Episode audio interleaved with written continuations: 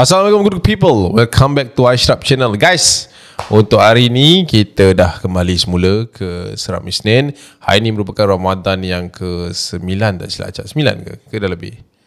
Ke tak kira? Tak kira lah puasa dah Dah belas dah Uish. Bila keluar video ni dah belas dah kan Alright okay Alright, okay. untuk cerita hari ini kita nak berkisahkan korang tentang pengalaman-pengalaman seram yang dikongsikan uh, oleh viewers-viewers kita. So, uh, korang get ready or not? We have three story to tell. Okay, jangan lupa tekan like, subscribe juga hit bell notification guys. Kita layan intro macam biasa. Let's roll it.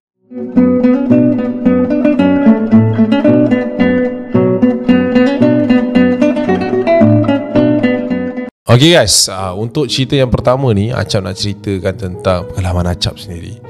Ha, Di mana waktu tu Acap tengah buat video untuk unboxing uh, box raya Acap. Korang dah tahu belum uh, tentang kewujudan box raya saya? so guys, uh, untuk raya ni Acap ada keluarkan merchandise Box raya untuk korang yang nak dapatkan Korang boleh dapatkan sebab first batch dah nak habis dah Dah memang tinggal hujung dah. Korang boleh klik link dekat description dan juga hit ha, dekat pin komen. Dua-dua tempat tu ada. Ha, tak adalah. Sebenarnya saya nak tunjuk video ni je. Ha, tengok dulu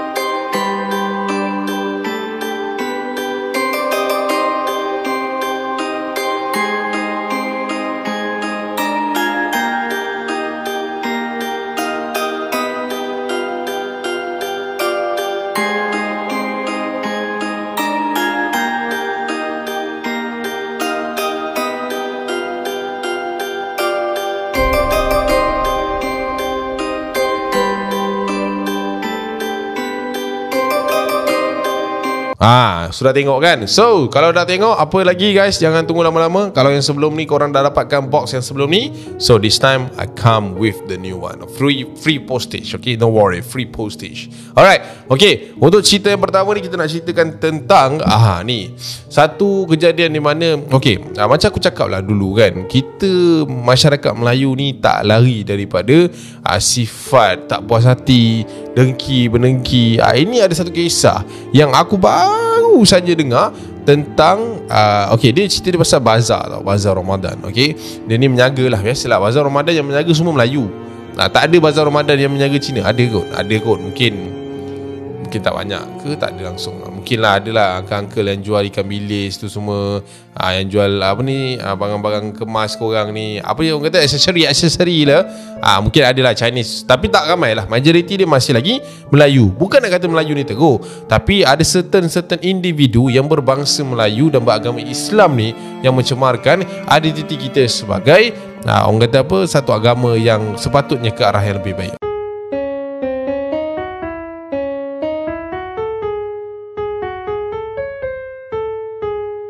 Okey.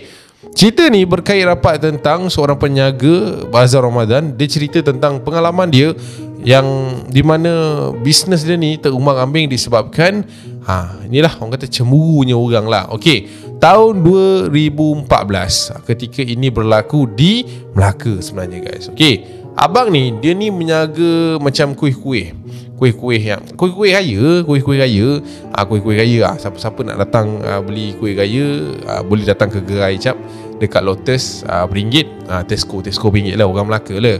Ah, boleh cari dekat situ kedai saya. Ah, pun ada juga. Ah, hashtag dan promote. Tapi kisah dia ni tentang ah, abang ni dia jual kuih raya lah. Ok macam mana berlakunya benda ni? Biasanya diorang ni akan buka uh, diorang punya bazar ni dalam pukul 5 macam tu, 5 5 petang macam tu lah. And akan berakhir dalam pukul 1 ke 2 pagi guys. Biasalah Melaka ni kadang uh, orang kata apa, giuh dia lain macam kan. And another one dekat Melaka ni dia ada satu kawasan yang besar tau.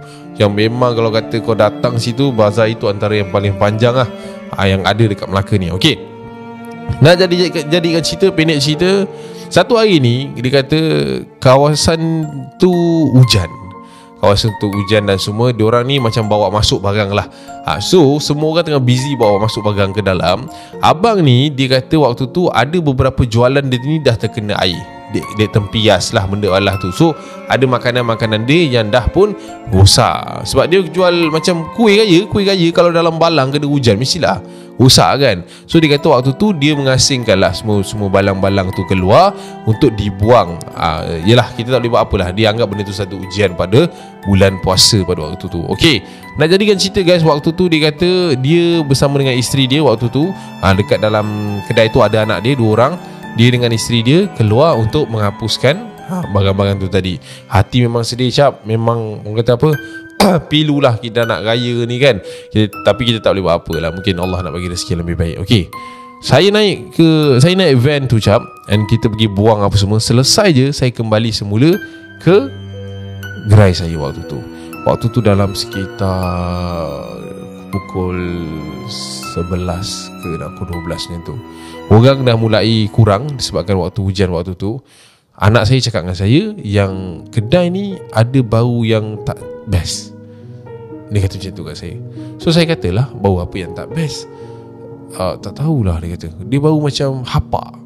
Anak saya kata itu Tu lah saya katalah Alah ni mungkin efek hujan kot kan Sebelah-sebelah jual menyaga ke Ada bau-bau tu Biasalah Naik kejap je Biarkan Biarkan biarkan dia kata macam tu Tapi guys Cerita dia bermula Apabila Berlarutan bau tu sebenarnya Hari ke hari Bau tu masih ada cap Dalam 3-4 hari juga So waktu tu saya yang peliknya Saya tak ada bau apa-apa dekat kedai tu. Cuma anak saya ni Selalu bau benda-benda yang macam tu. Dan kami perasan Dalam masa 3-4 hari ni Tak ada langsung customer yang Masuk ke gerai kami.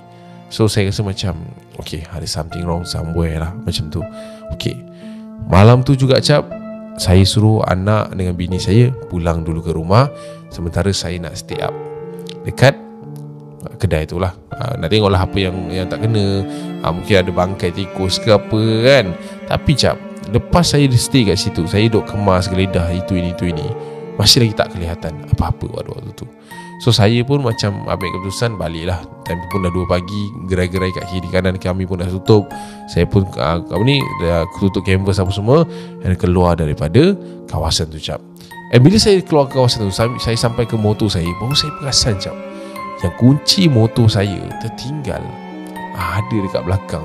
Tak bawa lah Saya macam Aduh Eh dah lah penat kan. Customer tak ada. Ha, Dengan bau busuk ni lagi Boleh pula kunci ni tinggal. So saya pun patah balik cap. Saya patah balik ke Gerai saya. Tapi cap Ketika saya patah balik ke gerai saya waktu tu Saya ternampak Yang kembis yang saya tutup tu Dah gulung ke Separuh. Maknanya Kembis yang saya gulung tu Dah jadi separuh Maknanya dah digulung naik atas lah Separuh. So macam Eh Tadi aku tak tutup ke? Saya kata macam tu. Okey lah Tak apalah. Saya pun pergi kat sana. Saya tarik uh, Apa ni canvas tu And canvas tu pun jatuh. Bila canvas tu jatuh Dia kena betulkan lah Belah bawah tu. And saya pun tunduk cap Bawah sikit And saya betulkan Bahagian bawah canvas tu. And waktu saya tunduk Betulkan bahagian bawah canvas tu cap Saya nampak Dekat pada bawah tu Menuju ke dalam kedai saya Ada tiga kaki Yang sedang berdiri dekat situ. So saya macam Eh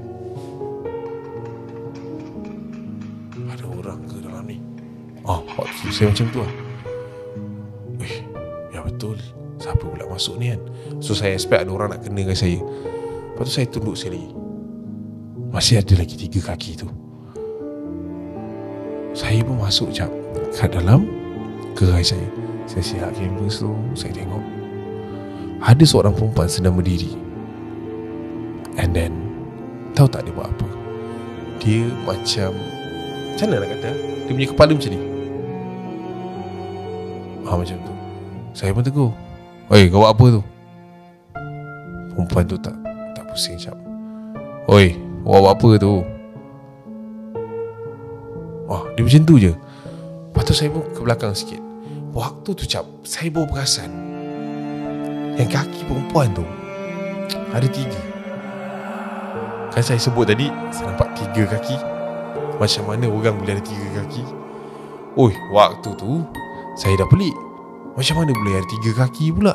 And waktu tu cap Saya nampak dekat perempuan tu Dia ada something yang dia pegang tau. Dia macam satu bowl Satu bekas pasu yang dia pegang. And dia macam Macam mana? Dia macam ambil Tangan dia Dia Ah macam tu. Ah, tapi saya takut cap waktu tu saya keluar daripada uh, gerai saya tu saya lari keluar. Dan waktu tu saya rasa macam pelik lah kan apa benda yang saya nampak ni. Tapi saya masuk balik waktu tu. Bila saya masuk balik perempuan tu dah tak ada tu cap perempuan tu dah tak ada. Tapi bau busuk yang ditinggalkan tu memang busuk gila waktu waktu tu So waktu tu saya macam tak tahu nak buat apa. Saya call member saya yang ustaz-ustaz ni. And dia orang datang kedai saya Dia orang kata yang saya ni dah kena dituju-tuju oleh orang lah. Ha, Tapi saya cerita apa benda yang saya cerita kat dia orang tu Dia orang kata benda ni boleh menjelma bukan-bukan Macam-macam kan. Tapi uh, hope so benda ni saya boleh Aku kata counter lah dia kata macam tu. Cuma apa nasihat dia? Uh, Dia memang dia kata memang orang yang buat saya ni Memang dia nak saya tutup ha, Memang nak saya bungkus lah. Mungkin pesaing tu dekat-dekat dengan saya. Tapi cap Nak buat macam mana? Bukan rezeki kami. Dua hari selepas kejadian tu Kami decide untuk tutup di kawasan itu Dan buka di tempat lain. So itulah dia guys Kisah yang dikongsikan Kepada kita.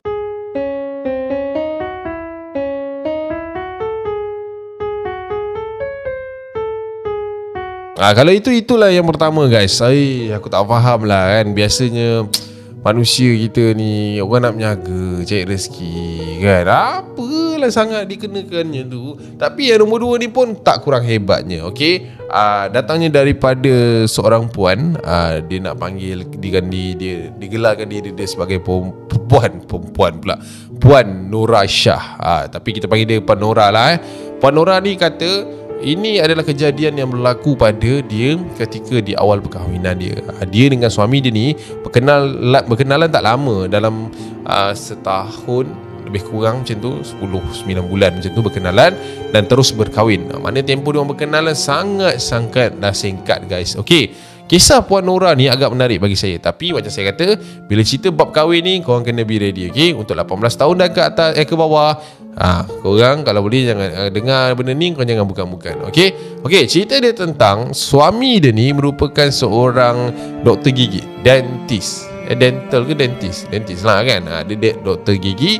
Dan dia kata Ada satu kawasan ni ha, Dekat klinik dia ni dia orang dia orang macam dengar-dengar gosip lah yang dekat lot kedai tu dia orang ada pakai something something ah macam tu lah. And yalah doktor kan? Mana dia nak fikir pasal benda-benda ni kan? Dia orang doktor ni dia orang ada modern thinker punya kan? Dia orang tak fikir benda-benda hantu ni semua. So dia nak cerita. Puan Nur Aisyah ni dia merupakan seorang kaki tangan kerajaan. So dia tak dia tak get involved sangat lah dengan apa yang laki dia ni buat. Okay Satu hari tu Dia orang balik ke rumah. Dua-dua ni balik ke rumah. So nak jadikan cerita Suami isteri Bila balik ke rumah Bermanja-manja dan sebagainya kan? Kejadian ini berlaku Ketika kami uh, Pada malam tersebut uh, Orang kata apa? Biasalah lelaki Eh lelaki pula. Uh, Lelaki bini punya Intimate Intimation kan Intimation kan? Uh, Dia kata pada ketika itu cap Belum-belum nak mula lah pun Dia kata Lelaki saya Tiba-tiba dia Bercakap Something yang saya tak pernah cakap. Ataupun tak pernah dia lafaz lah kepada kita. Dia tanya saya macam ni Awak kenal dengan saya tak lama Tapi kenapa awak sanggup jadi isteri saya? Dia kata macam tu.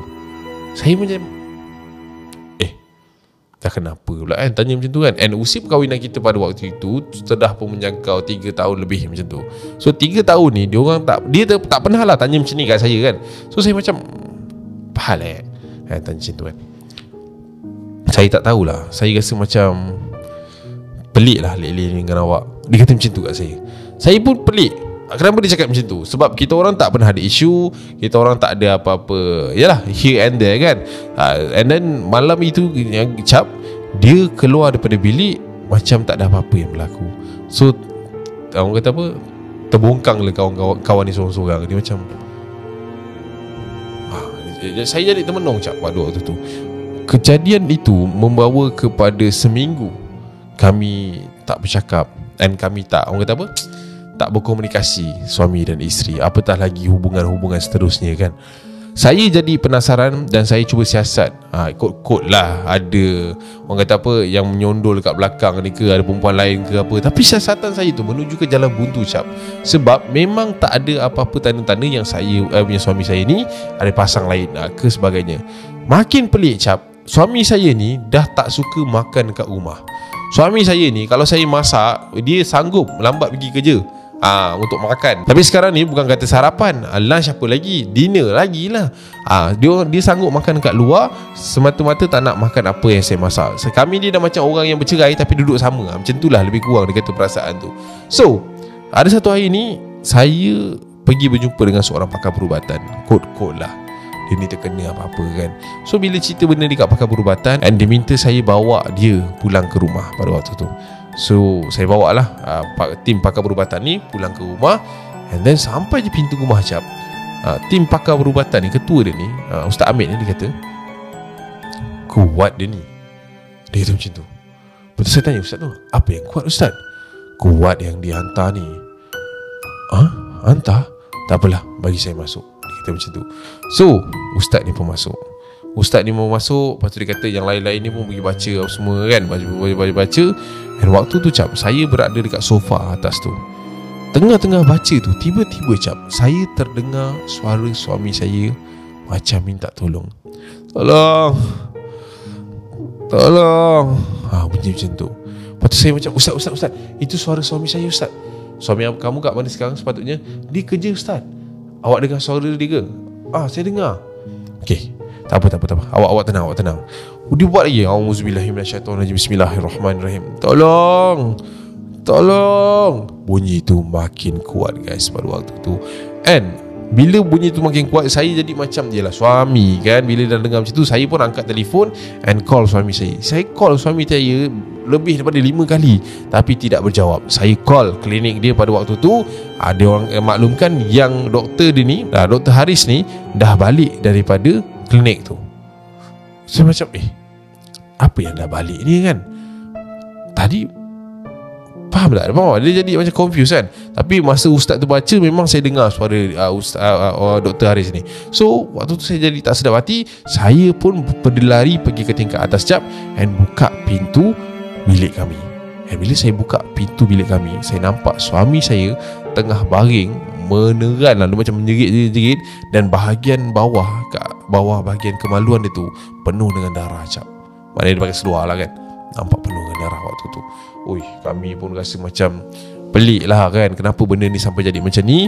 Dan ustaz tu naik ke atas baca. Dan masa baca tu cap suami saya ni dah jadi macam orang lain.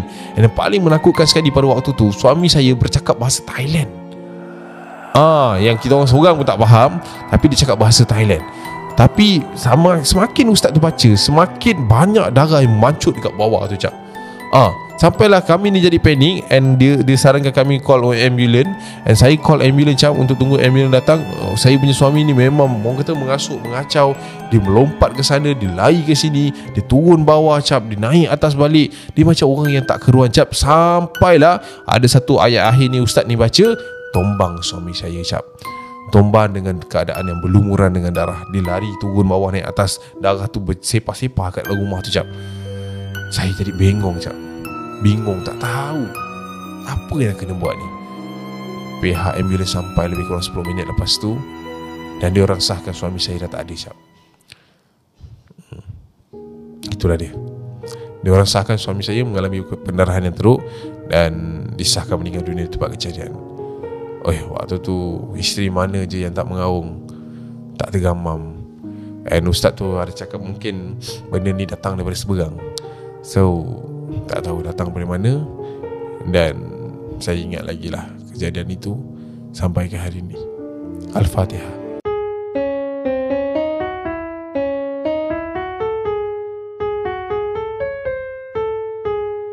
Okay guys.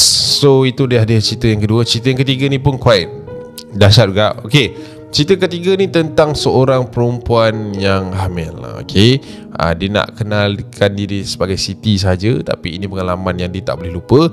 Ketika dia sedang hamil Anak dia yang sulung uh, Pada tahun sekitar 2006-2007 Macam tu dia kata Kejadian ini berlaku di Kelantan.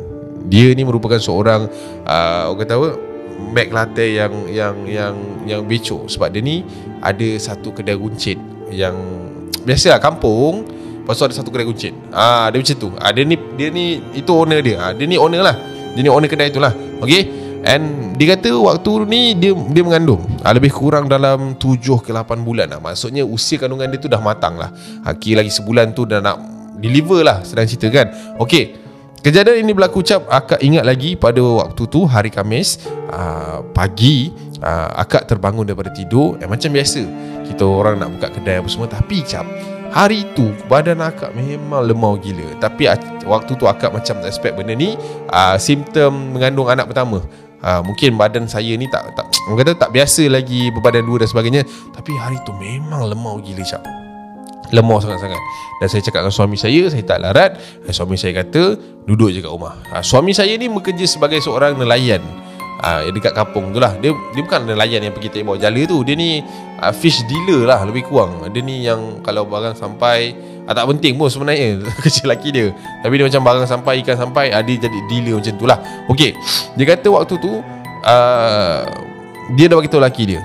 Uh, Dia tak larat. So laki kita tak apalah rehat je Hari ni kita tutup kedai. Tak apa. Tapi saya macam tak tak tak, tak nak tak nak tak nak hari ni tutup lah. Sebab Kelantan bila Kamis tutup Jumaat kan tutup juga. Sebab Jumaat biasanya tak ada aktiviti sangat. Uh, Biasa di waktu siang kan. Uh, So saya tak nak lah sampai 2 hari kan. Kita stop. Tapi suami saya kata tak nak Tak apa. Rehat je. Suami saya kata hari ni dia tak turun ke laut. Dia nak settlekan uh, kedai kami. Dia nak jaga kedai kami lah. So saya pun okay Okay alright. Kalau macam tu tak ada masalah. So saya pun berehat seorang diri Dekat rumah Cap pada waktu tu.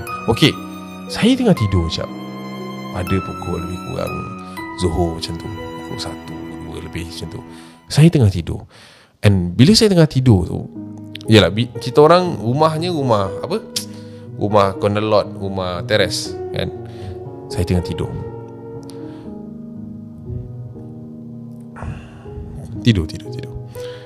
Bila saya tengah tidur tu cak Waktu tu saya rasa macam Tekak saya ni jadi mual So saya nak muntah lah kan. Saya pun pergi ke toilet Saya muntah.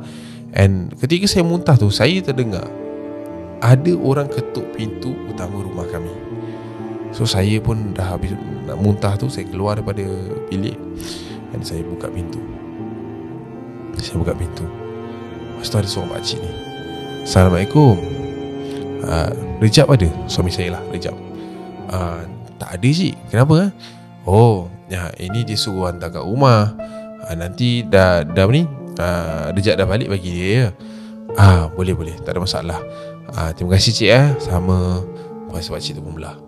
So saya pun angkat sebungkus plastik tu Saya letak kat dapur And then saya dalam keadaan pening kepala Saya baring kat sofa Yang berada dekat ruang tamu tu Cap pada waktu tu So saya pun uh, sandar-sandar Sekali lagi cap pintu itu diketuk Saya pun buka pintu tu bila saya buka pintu tu Pakcik tadi juga Dia tanya soalan. Rejab mana Rejab? Dia dah balik.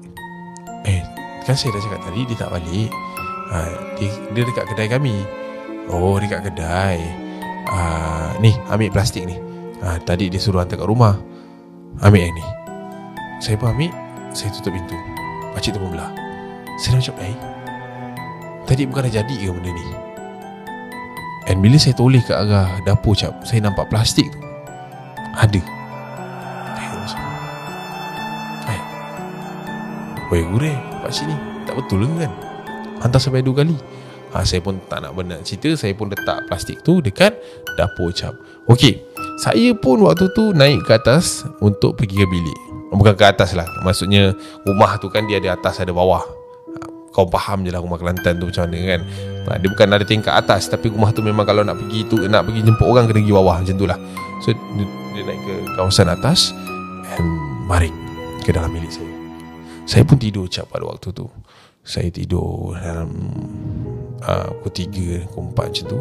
Saya terlelap Sampailah saya ter, tersentak Kerana saya terdengar tangisan bayi pada waktu tu So saya pun macam Ush bangun Huhara Saya pergi ke arah uh, Buayan yang ada dekat tepi bilik saya tu Dan saya enjut budak tu.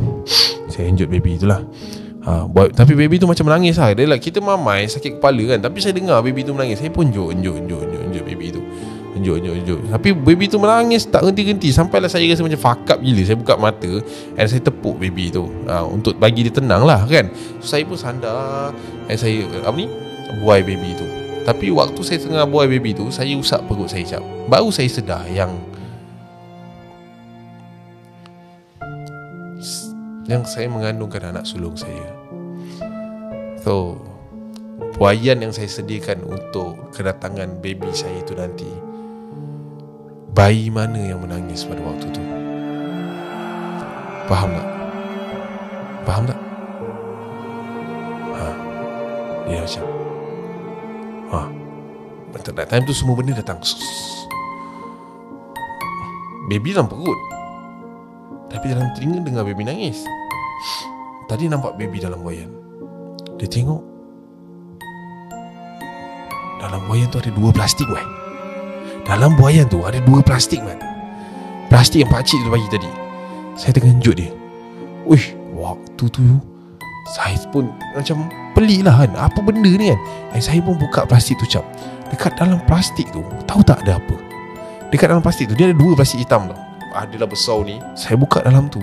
Ada Macam mana? Bila saya buka Dia ada macam satu timbunan sabut tau. Sabut Dia macam rambut. Ah ha, Macam tu. So saya pun kiai lah rambut tu. Saya ingat ikan lah Apa bawah tu kan? Sebab bawah tu macam dia Freshy-freshy punya bau lah kan? Saya buka cap.